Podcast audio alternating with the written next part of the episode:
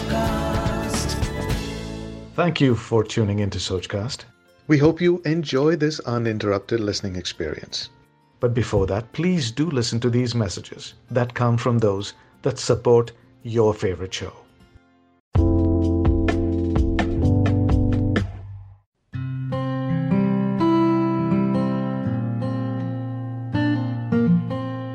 Hello everyone, you're listening to Reality by Rhea. Amidst increasing global hostilities, the issue of war and peace has assumed utmost importance. In this incredible conversation, my guest today is a war crime journalist and the author of Amazon bestseller Only Cry for the Living Memos from Inside the ISIS Battlefield. She has also covered war torn area stories from Afghanistan, Syria, Iran, and many others. Without wasting time, let's welcome Miss Hollie McKay. Hello, ma'am, how are you? Hi, thanks for having me. It's our pleasure.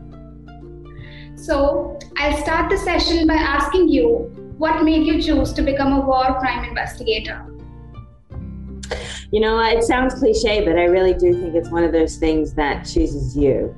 Um, I was a journalist uh, for a long time, covering a lot of general assignment. I was based in California and I just was traveling a lot and I just had a deep curiosity for the world and it sort of led me to the Middle East. Um, and I started doing a lot of work there and I just I felt very at home there. I felt that there were a lot of stories that needed to be told. I just felt that there was a lot of complexities that weren't really being communicated very well and I wanted to kind of be that vessel that could bring back those stories and really explain difficult things in a, a simple way so that people could really engage with that. So, uh, and with that, the stories that I was really drawn to were stories involving survivors, stories that involved just ordinary people that were thrust into these extraordinary situations, and that often involved uh, war crimes and crises and things under that umbrella. And uh, when was the first time you went to cover a story on terrorism from Ground Zero? And uh, what did you feel back then? Uh, that was sort of back uh, in around sort of 2013, 20, 2013, 2014 with the rise of ISIS in Syria and Iraq. Um, I just remember thinking that you know, there were just so many things that I wasn't being told. There were just things were not black and white. And I think in the media that we want to always present things as a good person and a bad person and and uh, not much in between. And I just found that there were just so many complexities and nuances, and it was very difficult at first to really get my head around it because it was so far removed from the life that I lived and the childhood that I had had in Australia, and it just it baffled me to think that this was just how so many people in the world really live, and it was more that I was the exception rather than the norm. And that just, you know, it broke my heart. I wanted to be able to do whatever small part that I could do, at least to um, bring some uh, uh, justice to these people and not justice in a formal sense because I'm not a lawyer, I'm not a prosecutor, I can't do that. But just in having their stories told, that was a sense of justice for these people. And so, if I could tell the stories, I wanted to tell the stories. And so, that's sort of always been my motivator since then. Is is just um, whatever pl- part that I could play, and, and I feel that my part is just being able to bring awareness. Like, even if I um, watch TV and, and, and then I see the news about war, it breaks my heart. And seeing it from ground zero, uh, you must have experienced some mental health issue about tackling those disturbing scenes. Yeah, I do. And it's taken me a long time to reconcile with that. I think when you are for so long surrounded by people that really just had to endure the most unfathomable things, it's very difficult for, for you, or for somebody like me, um, to be able to you know, there's a guilt that's associated with trying to say that I have any sort of mental health issue when I am talking to people that have just you know, being tortured and raped and, and had their livelihoods taken from them and their family killed in front of them. And it's, it, it in a way, it, it felt very selfish for me to sort of acknowledge that I had any ramifications of that as well. But I think with the passing of time, and it often does take a lot of time to kind of reconcile with that. I think it definitely has had its impact on me in the sense that um, I think there's just a lot of sadness that comes with it. There's a lot of helplessness that comes with it. Um, there's a lot of paranoia that comes with it, and that's been a really big thing for me. Is you know being you know I might be at home in America and in an apartment in New York, but just this feeling of everybody's tracking you, everybody's following you, somebody wants something from you, somebody's you know, and it's it's this heightened paranoia that I think I suffered with for a long time and, and still have to kind of keep at bay. So that's sort of the way that it's manifested for me. But it's really important to have a strong network. It's really important to have friends that are just, you know, that don't want anything from you, that you can just go and hang out with and have dinner with and not talk about war stuff. And but it's at the same time, it's also important to have a different set, subset of friends that maybe have experienced things you've experienced. They've either been in military or aid workers or war photographers. So it's really good to have both because you want to be able to have a community of people who understand what you're going through. And then you want to be able to have you know the people that love you just for you and they don't want to be saddled with all these you know war stories every day. So it's just i do a lot of wellness um, i try to keep very calm very centered a lot of meditation a lot of dancing a lot of yoga. I just do things that uh, keep me very grounded and I, that really uh, has a profound impact in, in supporting my my mental health. Like this sochcast Tune in for more with the Sochcast app from the Google Play Store. What is the most disturbing scene that you witnessed during covering a story about the war? Oh, there's just been so many. I think for me, you know, some of the most disturbing scenes are people that have just especially women that have had to endure sexual violence in war. That, you know, a lot of the Yazidi women during the reign of ISIS were taken and they were sold as sex slaves in markets. And some of them were young as eight years old. And, you know, just sort of coming back and their heaviness of their trauma and uh, the stigmas that are associated with those with sexual violence and and just kind of having to be there as as um, and and often sometimes I was the first person that they were talking to because they'd just been rescued, and so that for me, in them sort of recounting their stories, and they were extremely brave to do that, um, and just sort of having to to sit there and listen and not not really be able to do anything. There was nothing I could do to erase their memory. There was nothing that I, you know, could do to necessarily make their situation any better. And I think that, you know, that was just horrific in itself in, in just listening to often these very young girls that have just experienced such a, a depth of trauma and, and, um, and they're extraordinary survivors. And sort of just to think that most people go about their day and we never really understand what these people go through and we don't really know how to help so that's always something i've tried to do with my work is is at least in raising awareness and giving people some tools to understand how how they can contribute and they can help in uh, in these places because you know someone always said to me we think that things that happen in faraway places they can't happen in our homeland they can't happen in the town we're from we, we know that's just not true if it can happen where uh, did the idea of writing a book about the horrible experience under isis originated I've always loved to write. Ever since I was a little girl, I loved to write. I was very creative. I spent a lot of my uh, long stretches of time um, up in my grandfather had a sugarcane farm in North Queensland, and so I really nurtured my love for reading and writing then. And so it was something I always wanted to do. And, and throughout my 20s, I was sort of always, oh, I want to write a book. I don't really know what I want to write about. And I would start things and I would just never never take it to the next level. And, and I guess that was just because I hadn't found the right thing yet. So when I was working a lot in the Middle East and covering a lot of the ISIS conflict, I knew I wanted to somehow write a book. I just wasn't sure what that looked like. I wasn't sure, you know, what shape that should take. And it wasn't till sort of about halfway through covering that conflict, so around 26 16 I started to go, ah, this is how I want to structure it. And I, I thought of the idea. I had all these notebooks piled up in my apartment. And I thought if I could structure these and break these down into little memos and, and sort of shorter stories that people would want to read. Um, but that was also in a chronological order. So you could sort of trace the beginning of the conflict through to sort of the end. Um, I thought that would be an easy read and, an, and a really different way of explaining a complex situation to people. And so once I sort of got the idea and I stuck to it. Um, do you think that uh, reporters uh, command more social stature uh, when uh, they cover such stories about war? Don't necessarily think so. I think that uh, the work of journalists is important. I think the work of aid workers is important. I think the work of military is important. I think the work of uh, you know all different facets that make up uh, you know people working conflict. Everybody has a different role to play, and it's all important.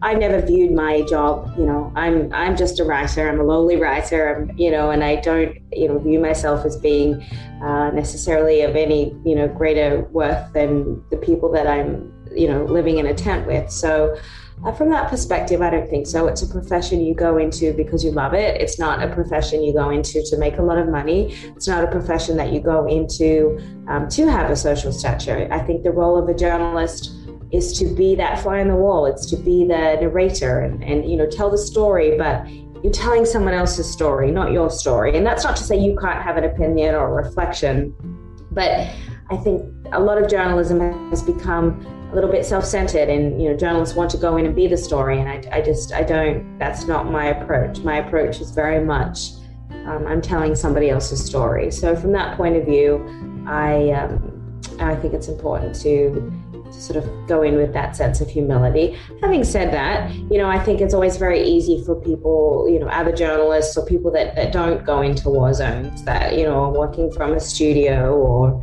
from their computer, you know, on Twitter these days to sort of attack the profession or try to make it less noble than it is. Um, and I think that's very easy said than done. Um, and I think that, you know, I have many wonderful colleagues who really do extraordinary work and risk their lives to tell these stories. And I think it's always an important thing to acknowledge that. And, um, you know, and again, it's not a profession that you go into for any sort of um, accolades, but it's for me, it's always about going in and doing the work. And, and to me, that is the accolade. I get to sit with the most extraordinary people on the planet. I get to experience um, different cultures, different food, different music, and that to me is is is the prize, and and I'm so grateful for for that. Like this Sochcast? Tune in for more with the Sochcast app from the Google Play Store. What could be the possible root cause behind the tensions and conflict that exist till now in the Middle East region? Yeah, I think a lot of the problems that we see really are rooted in corruption, and I think that's often overlooked. We tend to look at terrorism um, as being a root cause when often terrorism is a, uh, I guess a sub, you know, it's a sublink to it, or it's a it's a symptom of the problem. And I think what I've seen so much when I've talked to different people that have joined any of these militia groups is they get fed up with this idea of, um, you know, they're struggling to make ends meet, and yet they see their leaders and the people uh, that are, you know, nepotistically close to somebody, or they're the brother of a leader in the community, and, and they're getting all these rewards and top jobs, and that they're not qualified for. And I think that builds resentment after a while. If you have to go and pay off a, a, police officer every time you pass a checkpoint and to get to work when you already have don't have a lot of money that's going to grate on you for a while. And when somebody comes to you as a recruiter and says, hey, we have this militia, we're going to overthrow these people, and you've spent years sort of being oppressed or abused, and you see this as, you know, nothing left to lose, this is your only opportunity, you are going to take that. So I really think we need to take a much a broader view of corruption on, on large scale and small scale and try to root that out and try to uh, identify with the you know what a lot of local people are experiencing and try to um, be a bit sympathetic to that. Do you think that war could ever end? War and conflicts that still uh, takes place in many places of the world could ever end and the world would be peaceful someday? It's a lovely thought and in my idealistic self i really want to say yes it can. But uh, to be realistic war has you know, it's something that's been part of society since the beginning of time. And I don't necessarily think the goal, at least not in my lifetime, is to end war. I think the goal is about reducing it as much as we can and really focusing on prevention and looking at ways that things can be stopped before they start. Too often we want to get involved in a conflict after it's already started and it's just too late then. It's out of our hands, it's out of control, people are dying and and the point that a war has started, it is too late. So I think efforts really need to be shifted to prevention and just as much as we can do in scaling it down, scaling it down, and sort of chipping it away at it bit by bit. Um, and again, it's those small victories, it's the small steps we need to be looking at, and uh, and and just eliminating it as much as possible in in a realistic point of view. All the countries that you visited, uh, which country did you find uh, the most bleak? You know, I think from a danger level, I would say probably Afghanistan because you know, it's sort of every day there are suicide bombings there every day, and it's just they're so arbitrary. You don't know that moment you leave your compound and you're in, in the street, whether it's in Kabul or whether it's in another province. Um, the level of danger is really high, and it's so unfortunate that it's even higher now than you know it was even 10, 20 years ago. And um, yeah, I think it's just sort of sense of just a lot of unknown and you know every time you leave as i said or even when you're in your uh, compound or apartment or wherever you're living you know you can go to bed that night and you just don't know what will happen and i think it's that very unknown sense of danger and you know it's not there's a there's not a, a specific front line or you know anything that i've worked in in a lot of other places it's just this constant sense of unknown i think in afghanistan as well so and i have a deep love for that country i think you know, it's an extraordinary, beautiful place with lots of extraordinarily beautiful people. And, you know, it's just heartbreaking to think that um, there are kids now growing up that don't know anything but war. And uh, did you ever confront with a like that situation out there, like you were put in a very dangerous place? Yeah, absolutely. Um, there's been many sort of situations uh, where it's just it's luck and it's timing and and you know, where I've, um, you know, just passed a spot and turned around. I remember one time in Kabul, just passing, you know, insisting that I, I wanted to change a meeting from where I was staying into a, a different location. And and I sort of had an argument with my local fixer about it because he wanted to stay there and I wanted to go somewhere else just because I wanted some sunshine. And eventually I won and we got the driver and we drove sort of across Kabul and, you know, two minutes later you turn around and it was just a you know a tire tanker truck that exploded and, and it exploded right where i would have been um, you know had i not argued to have that meeting changed. So all the things that kind of have to line up in life sometimes to to save you and you really have to trust your intuition and really trust that gut instinct and especially as women we have very strong gut instincts and we have to really tap into that when we're working in hostile environments and really tap in and not ignore it because there are always sort of some signal that, that we're being told. And so for me, it's just, I, um, I'm very at peace with the decisions I make when I go into places. I know that I'm going in there willingly. Whereas the people that live there, they have no choice and they have to live through that day in and day out. And, and I, um, you know, very, it's, it's such an admiring trait, you know, that what people are able to do and the resilience. And I'm just constantly in awe of that. Thank you so much for joining us once again. Thank you. Follow me on Instagram. It's H O L L I E S M C K A Y, and also on Twitter. And uh, I'd love to engage with you more. A personalized documentation about war crimes and, and any topics that uh, your listeners would love me to explore more as well. Feel free, I'm always open to ideas. So it's just lovely to engage with people that care about the world and care about survivors and, and exposing a lot of the, the crimes that are happening. Thanks for listening. I hope you enjoyed this Sochcast. What is your Soch? Send us your comments on our Facebook page and Instagram page. It's time for you to do your own Sochcast at Sochcast. अपनी सोच दुनिया को सुनाओ Sochcast.